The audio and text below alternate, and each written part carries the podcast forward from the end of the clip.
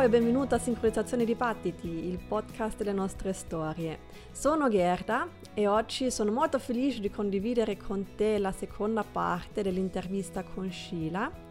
Sheila continua il suo racconto e parla di come ha conosciuto se stessa, come ha trovato l'amore guardando con occhi diversi e come ha fatto della propria priorità eh, l'essere felice. Questa diciamo è la parte più felice e positiva dell'intervista e spero che ti sprona a fare della felicità il tuo primo obiettivo. Quali erano le tue priorità poi all'inizio della tua libertà o indipendenza? Hai detto di conoscerti te stesso, ma come hai fatto sì. a riconoscerti, insomma? Eh, sì, perché in verità la, a questa domanda non c'è una vera risposta strutturata, perché quando passi da un disequilibrio, quindi da una depressione o comunque da un essere disequilibrato, cioè in verità a me mi mancava proprio la voglia di vivere a 23 anni, cosa che non dovrebbe avvenire, quindi questa per me era depressione, non avevo interessi, non avevo hobby. Quando passi da questo disequilibrio a un equilibrio, quindi noi abbiamo, l'abbiamo definita libertà o, o, indipendenza, non c'è una vera e propria scaletta di valori, tutto acquisisce forma un po' casualmente, non so dirti, eh, allora io ho acquistato la libertà e volevo diventare questo, avevo questa scaletta di priorità nella vita, no, perché è stato un, un lentamente svegliarsi, quindi non, avevo, non ero così organizzata da crearmi una scaletta di priorità. Eh, sicuramente mi volevo conoscere e sicuramente volevo risvegliare, per conoscermi intendo risvegliare in me l'appetito di vivere e gli appetiti di, di, cosa, di cosa, era il mio carattere, perché ognuno poi ha gli appetiti eh, in cui ci nasce, diciamo, e quindi piano piano andare a scoprire eh, le mie voglie per sentirmi viva, perché era tanti anni che non mi sentivo viva. Questa era l'unica cosa di cui avevo voglia. E che cosa, quindi dici come l'hai strutturato? Che cosa è successo più che altro? Perché strutturato è una parola per me un po' grande, perché io non sono una persona strutturata, non riesco a fare scalette. Però cerco di ricordarmi a livello cronologico, ecco, diciamo, che cosa è successo. Ehm, e qui apro una parentesi un po' bella o un po' strana perché come tu avrai capito sono un po' strana a, a riproporre la mia vita e a parlare e soprattutto a riflettere. Eh, siccome io sono un'adoratrice, mh, mm, del, sono anche un po' nostalgica, ma sono anche un'adoratrice della, de, degli angoli delle cose, degli eccessi, ma anche delle cose che non guarda nessuno, quindi degli angoli nascosti eh, dei contorni.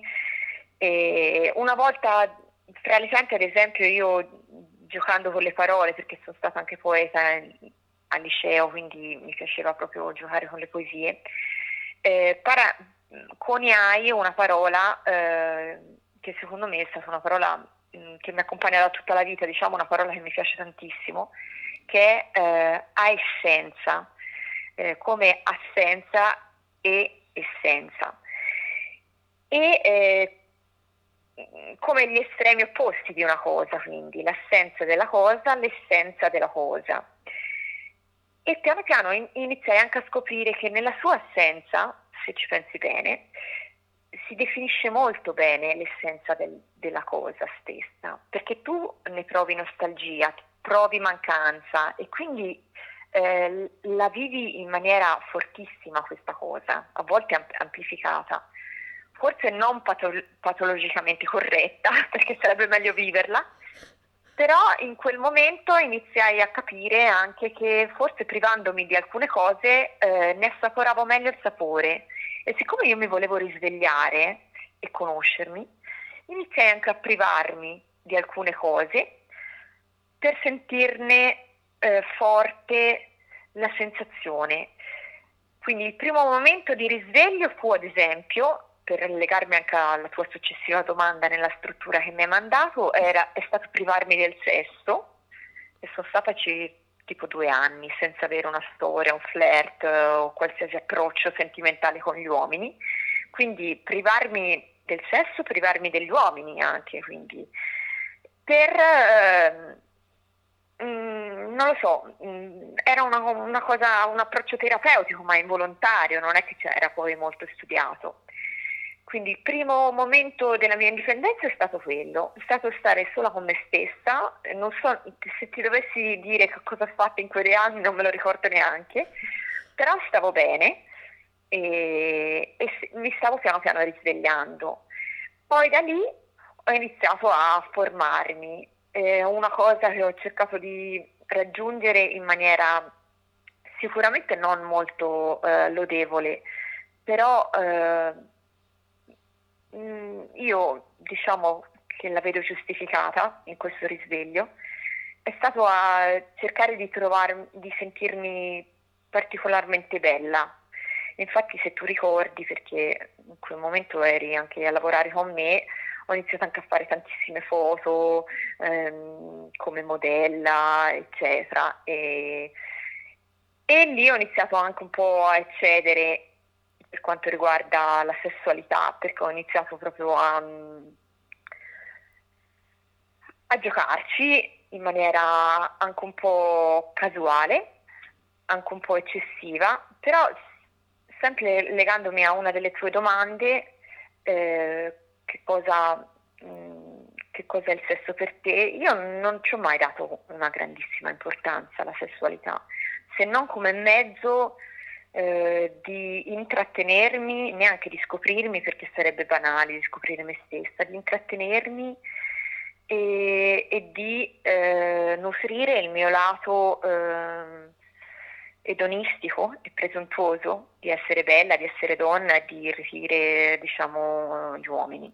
Infatti diciamo, la mia sessualità si lega a un excursus di eh, flirt eh, che è durato molti anni in cui non combinavo assolutamente niente, quindi eh, era solo un arricchimento, un, un, gioco di flirt, un gioco di, di, alcuni incontri e poi basta, un gioco di mistero, non, cioè, non ho mai avuto delle storie molto importanti, forse non ero pronta perché comunque ovviamente capirai che in tutta questa cornice che ti ho mostrato il mio rapporto con gli uomini legato alla figura paterna non è che fosse così molto equilibrato, eh, quindi forse non ero pronta ad affrontare storie importanti.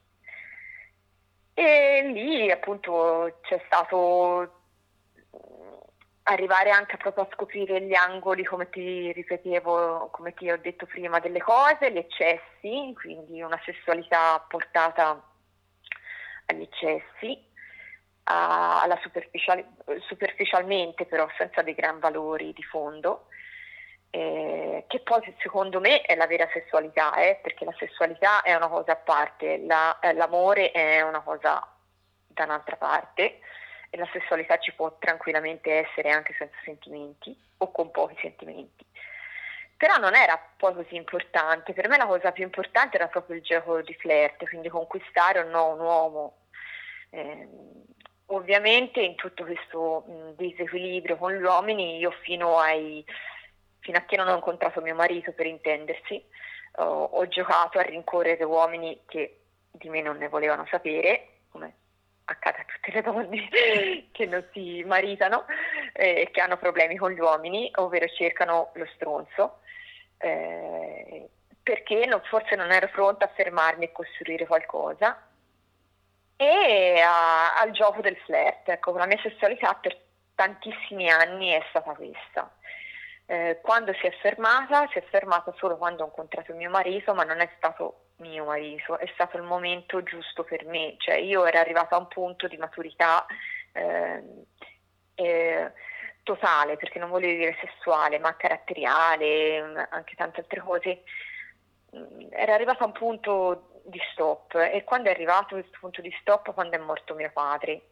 Quando è morto mio papà eh, c'è stata una serie di sensazioni che potrai immaginare eh, che mi ha stravolto, ma soprattutto in me piano piano la fiammella della... Mh, mm, della tristezza di non avergli fatto conoscere per- un uomo accanto a me, di non avergli mai fatto conoscere perché non avevo mai portato un uomo in casa, eh, è iniziata a maturare, è una fiammella che è iniziata a prendere, a prendere calore, a prendere dimensione e lì ha iniziato a trasformarmi, quindi è una cosa casuale che è nata e che mi ha proprio trasformata a me. Quindi da quel punto in poi ho iniziato a eh, aver voglia, cercare qualcuno che mi stesse accanto in un altro modo e non che mi divertisse, che mi incuriosisse, che mi irretisse, se si può dire in italiano corretto, eh, ma che sapesse, cioè, mi, mh, mm, potesse darmi fin dal principio delle sicurezze che mi avrebbe protetto, che era un uomo che ave, aveva la possibilità di proteggermi. E da lì poi ho incontrato Michele, ma perché avevo io degli occhi diversi e l'ho visto subito, perché fino ad allora io avevo degli occhi che guardavano altri, perso- altri tipi di persone che con me non avrebbero mai potuto fare niente, certo non una famiglia. E di lì è, na- è, è, stato un altro punto di svolta, quindi da lì poi c'è stato l'amore, c'è stato il progetto, c'è stata la costruzione di una famiglia, la voglia di una famiglia, arrivano i bambini e poi con i bambini, come spesso accade, Scilla di nuovo scompare. si era scoperta così tanto e conosciuta che era quasi venuta a noia, meno male, e infatti io sono contenta perché comunque sai quando si dice eh, di aver scoperto un po' tutto di te, di essersi levata un po' tutte le voglie, è importante anche questo, perché a volte succede che ti fai una famiglia a 18 anni, quando ancora le voglie non sai neanche quali hai te dentro di te, dentro il tuo cervello.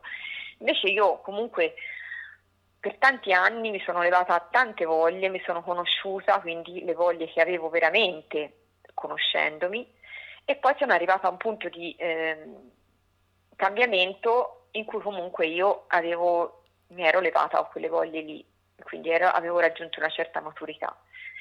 Quando poi arrivano i bambini effettivamente la persona un po' scompare perché stai talmente dietro che non fai altro, quindi non ti senti più, non comunichi più con te stessa, voglie, curiosità, mm, divertimento mm, scompaiono in un secondo, è difficile poi mm, andarli a cercare quando sei stanca mezz'ora la sera, non hai più proprio quella costruzione mentale. Poi ovviamente crescendo i bambini forse tornerà fuori un po' di me, però io al momento sono un po' annientata capirai anche che due gemelli insieme come prima, come prima gravidanza è anche un po' tosto. Considera anche, siccome io sono una che le cose le fa sempre toste nella vita, perché ne ho proprio le prove, eh, questi due gemelli io me li sto vivendo totalmente da sola, cioè io sono sola dalle 8 di mattina alle 9 di sera, eccetto quell'ora di pranzo che arriva Michele e devo cucinare eh, quindi non ho aiuti, eh, ora sai sono un po' gestibili, ma due gemelli di qualche mese completamente da sole eh, è una bella botta. Mm. Pochi, le, pochi, le, fanno senza aiuti di nonni o, o babysitter, invece io mi ci sono proprio dedicata totalmente e sono un po' scomparsa. ma va bene così, eh. Sono una che le cose, per esempio, eh, in primis mette davanti le responsabilità. Cioè, quando io mi prendo una responsabilità, sebbene un, mi posso definire, un, come ti ho raccontato con tutti questi esempi, una ragazzina e ragazza e forse anche donna abbastanza squilibrata, seppur sia porita, eh, anche se sono squilibrata, sono una che quando ha preso, sempre nella vita, se, mh, se ha preso delle responsabilità, le proprio le copre al 100%, non si è mai lavata le mani, questo con i cani, con gli animali, con i figli, con le strade intraprese, col matrimonio, con, eh, sono una che sono, per esempio sono fedelissima, cosa che prima di incontrare mio marito, ah, mh, mm, se mi conoscevi come donna avresti sicuramente detto questa non può essere una persona fedele, perché ero una proprio che l'amore lo viveva con superficialità. Eh, e invece sono una che quando ha delle responsabilità le sente pesare non come macini, però proprio ci si lega, questo di carattere, e, e sono priorità nella vita quelle, sono proprio, diventano valori, ecco. Mm-hmm.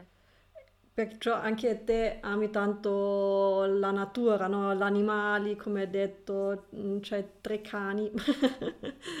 Io sono una che quando in, in, nel periodo in cui ha scoperto se stessa, ha scoperto che sono una persona totalmente legata alla natura, proprio eh, mm, è proprio il mio atteggiamento di vita, è in armonia con la natura ed è una frase importante questa perché tanti la possono dire ma pochi la possono provare, eh, a parte che sono vegana o meglio vegetariana, vegana, barra, eh, e, però sono proprio in armonia mm, profonda. Quando mi sono scoperto ho capito che io ero natura- una persona in armonia con la natura, che doveva vivere in campagna che eh, era portata per eh, accudire animali e perché anche nel mio sistema di valori, perché c'è una domanda che chiedi quali sono i tuoi valori nella vita, io non so quali sono i miei valori nella vita, se devo dire la verità, però un valore, per esempio, se proprio vado a, a, a cercarlo con la lente di ingrandimento, posso trovarlo ed è eh, quello di difendere i più deboli.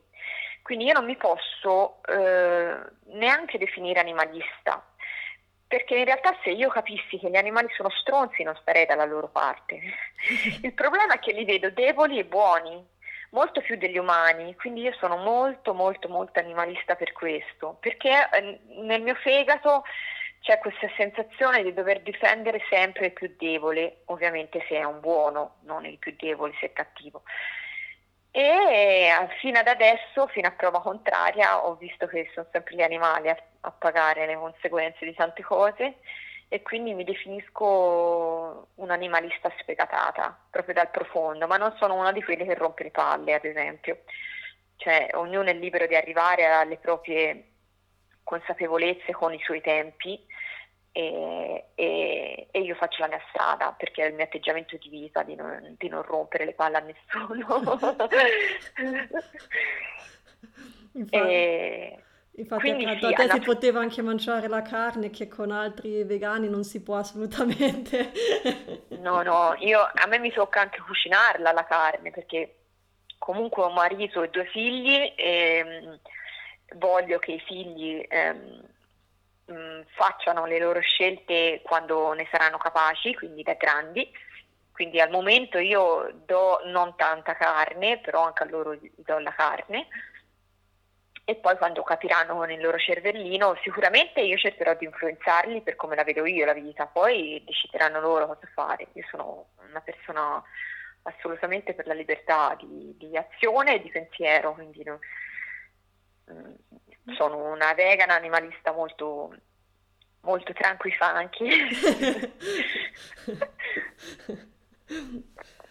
e poi avevo ancora una domanda, non so se poi, mh, mm, nel senso è pertinente alla tua vita, ma in quale modo altre persone ti hanno cercato di definire in passato ehm, e quanto la loro percezione invece era diversa da ciò che te sapevi di essere? Sì, questa domanda mi ha fatto venire in mente solo una risposta, ovvero che siccome io non ne so nulla di che pensa la gente di me, probabilmente, e allora mi sono chiesta come mai io non so nulla di cosa la gente ha detto di me, di cosa pensa di me, eh, sono forse orientata troppo su me stessa, non lo so. Sicuramente è perché non sono pettegola, quindi io certi pettegolezzi non mi arrivano neanche, quindi io non so la gente cosa pensa di me. Eh, ho perso tanti amici, dovuti anche alla mia depressione, squilibrio in quegli anni in cui hai tanti amici e inizi a lavorare e tanti li perdi, tanti, tanti rimangono, io li, li persi tutti. E non so che idea si sono fatti su di me, non molto buona, non credo. eh, però eh, ho delle nostalgie di, di, tanti amici persi, però poi ecco, gente un pochino più lontana rispetto agli amici, cosa pensi di me? Non me ne ha mai fregato nulla, quindi non ho mai saputo nulla e non, proprio una cosa che non saprei neanche risponderti. E c'è stato sicuramente anche quando io ho osato con la mia vita, ho iniziato a fare foto, vuoi che non ci sia qualcuno che abbia pensato male di me, però anche lì come vedi eh, io ho continuato per la mia strada, sono una che non non, cioè, non proprio non ha, te- non ha la mente, non, non, è che non ha tempo, non ha la mente di pensare a cosa pensano le altre di lei. Mm. E, è troppo impegnata a, a conoscersi, a, cioè, nel momento stesso in cui ho iniziato a sentirmi viva, dopo che ero morta per anni, sono stata troppo e sempre impegnata a sentirmi viva come priorità di vita, quindi cosa pensavano gli altri. Non me ne importava, l'importante era sen- sentire che stavo bene, che vivevo bene, che avevo voglia di vivere. Per questo ti dico, mio padre mi ha influenzato così tanto. Per me era la priorità massima, avere voglia di vivere. Cosa pensano gli altri? Boh, sì. non, non, è proprio nelle mie priorità, capisci? Mm-hmm. Mm. È una cosa bella perché mm, spesso, non so, io sono cresciuta con una mamma che diceva sempre a mio babbo, eh, non puoi dire così alle persone, che ne pensano poi di noi, no? Perciò per me è una cosa che era, mh, viene ancora dalla famiglia, di pensare anche a ciò che potrebbero pensare gli altri. Ma... Sì, sicuramente allora... ci sono caratteri però che stanno molto dietro a cosa pensa la gente. A me questa cosa invece è una cosa che non mi ha mai interessato, quindi proprio non ho... sono totalmente estranea dal pensiero di dire cosa pensa la gente di me solo le persone vicine voglio che stiano vicine, quindi i miei fratelli, eh, forse basta, e mia madre, e tutto il resto, tutto il resto è il mondo, cioè non è, non è, non è nelle mie priorità. Mm. È, è, perché poi è un po' scontato, no? nel senso di dire...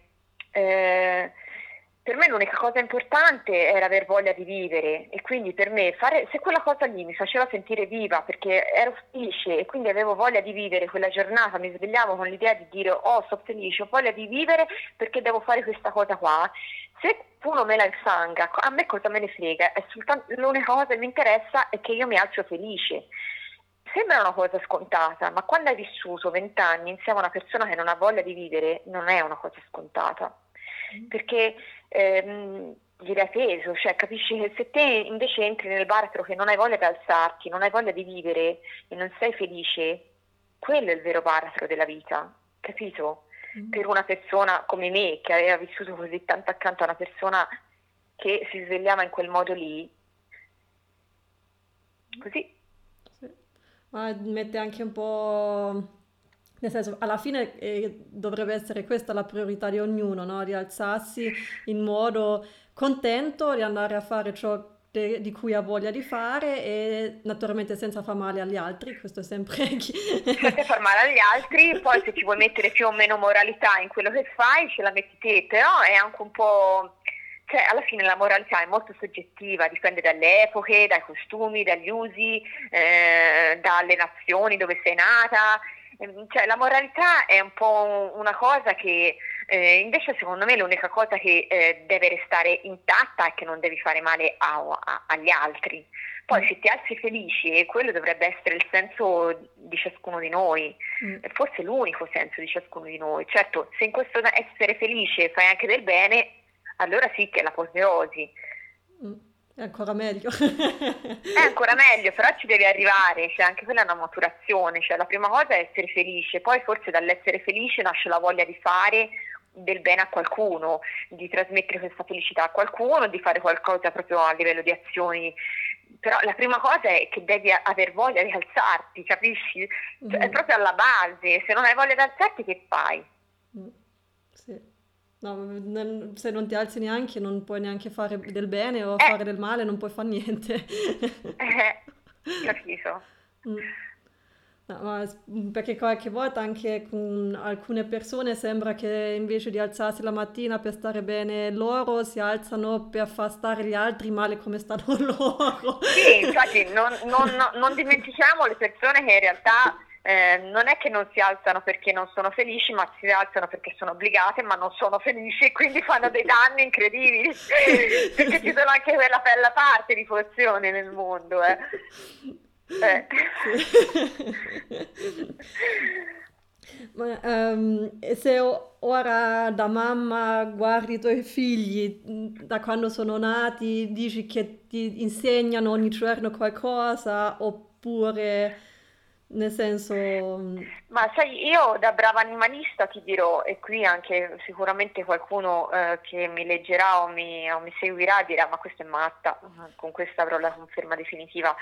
Eh, io da brava animalista ti dico che secondo me non c'è differenza tra accudire un figlio, accudire un cane o accudire una tartaruga, è pur sempre un accudire. Certo è che ti dà molto più gratificazione un figlio perché ha lo stesso linguaggio nostro, essendo un umano, e la stessa anche capacità eh, nostra, quindi cresce e diventa un carattere, una coscienza, cosa che un animale si ferma lì, invece rimane piccola a vita e ha una coscienza molto ristretta. Eh, quindi sicuramente ti dà più gratificazioni, però a livello di mh, impegno eh, che sono tutti un po' diversificati, però proprio a livello di valore eh, è lo stesso, cioè per me la cosa non è cambiata. Io ho preso, quando il primo giorno che sono stata bene, forse no, non ti dico il primo giorno perché sarei esagerata, però appena sono stata bene ho iniziato a prendere un cane e da lì è iniziato il mio percorso. Ora sono a quota tre cani, due gatti, due gemelli, tre galline, tre papere e forse mi arrivano due vitelli. sono un po' oberata eh, dall'accudimento perché non faccio altro che, che, pulire tutti e portare a giro tutti e dare da mangiare a tutti. Però eh, è, è è un altruismo che secondo me è molto bello, sicuramente, è quello che ti insegna un figlio o un animale, è l'altruismo, quindi metterti a disposizione dell'accudimento dell'altro, perché è un sacrificio, cioè portare anche un cane fuori o stare dietro a un bambino, o è comunque levare un, pezzo di te e, e darlo all'altro, mm. del tuo tempo anche, ma anche di te, o comunque concederla all'altro nell'acquirlo. Mm. E, e, questo è, è diciamo, il principale scambio. Poi che, cosa, che cos'altro ti insegnano i figli? Uh, non saprei, non so se sono una mamma doc, non saprei che cos'altro ti insegnano i figli, cioè, lo scopriremo strada facendo perché al momento è una gioia infinita eh, ti ripaga qualsiasi fatica, è il doppio della fatica di un cane, perché io li mettevo al pari merito, ma sicuramente è il doppio della fatica di un cane o tre cani e ti ripaga ovviamente il doppio. E la cosa bella è sorprendersi di quanto hai faticato, ma ti passa un sorriso, o lui che fa mezza parola che non aveva mai fatto, o lui che fa il primo passo, lui che... e ti ributta subito in euforia. Mm. E questa altalena tra faticamento e euforia è molto bella perché capisci quanto è intenso tutto il legame e tutto quello che ti sta trasmettendo questa situazione. Mm. E, ci sarà da fare i conti più tardi, quando si inizierà un discorso educativo, di, di valori, eh, però come tutte le cose io le vivo un po' alla giornata, ecco, non, non saprei risponderti su cosa mi sono imposta per il futuro, assolutamente. Verrà tutto da sé. sì, verrà tutto da sé e, e, e, per come sono fatta io è il modo migliore per, per, per, prendere il meglio di me stessa, perché se lo pianifico, a parte che non mi riesce, ma poi sicuramente è, è molto peggio. Mm. L'altro giorno avevo letto in un libro che le, la cosa bella della vita e quando, no, che eh, non si può pianificare la vita perché non va sempre tutto come pianificato, ma è questa la cosa bella della vita perché ciò che succede nei momenti non pianificati è quello che effettivamente fa la vita bella. eh sì, cioè, prima di tutto te lo vivi molto di più, no? Perché non era pianificato, quindi è imprevisto, quindi mm. l'emozione mm. è quadruplicata. Mm. E poi, però ci sono anche queste persone che hanno bisogno di pianificare tutto e io le stimo perché hanno una capacità di pianificazione che io non ho, ad esempio. Mm. E, da una parte le stimo, però poi la mia stima diciamo finisce lì, perché in realtà poi quelle persone che devi stimare sono quelle persone che sono più felici di te e non mm. so quanto queste lo siano. Quindi allora in realtà le persone che devi stimare sono effettivamente le persone felici. Bisognerebbe andare a questi che pianificano tutto e dirgli ma a fare così sei felice? Se ti risponde di sì allora le puoi stimare, se ti risponde ma insomma Fai un passo indietro. Io ho imparato da bambina che mm, è meglio non pianificare e non aspettarsi troppo perché um, sempre ero una pianificatrice, no? E poi c'erano compleanni e i compleanni non andavano come volevo io, ero triste e poi la mia mamma mi diceva sì ma se te pianifichi tutto te non puoi aspettare che gli altri fanno tutto ciò che vuoi te no? E lì poi ho, smesso un po' a pianificare. Ma infatti sì, si vede da te, eh, perché tu sei una persona molto organizzata mentale, quindi secondo, sicuramente sei nata pianificatrice però il tuo modo, non solo la tua mamma o le tue esperienze, secondo me anche proprio il tuo carattere che è venuto fuori, che è molto peace and love, tipo me, eh, con varie sfaccettature diverse, ti ha dato diciamo, la forza di, dire, di, di, vivere invece meno pianificatrice, perché l'atteggiamento peace and love non è assolutamente pianificatrice. Sì. Quindi ti sei smorzata lì, secondo me, non so in quali anni, ma ti sei un po' incanalata in tutta un'altra situazione sì. mentale probabilmente poi eh, la prima volta che ho visto Hea al musical no?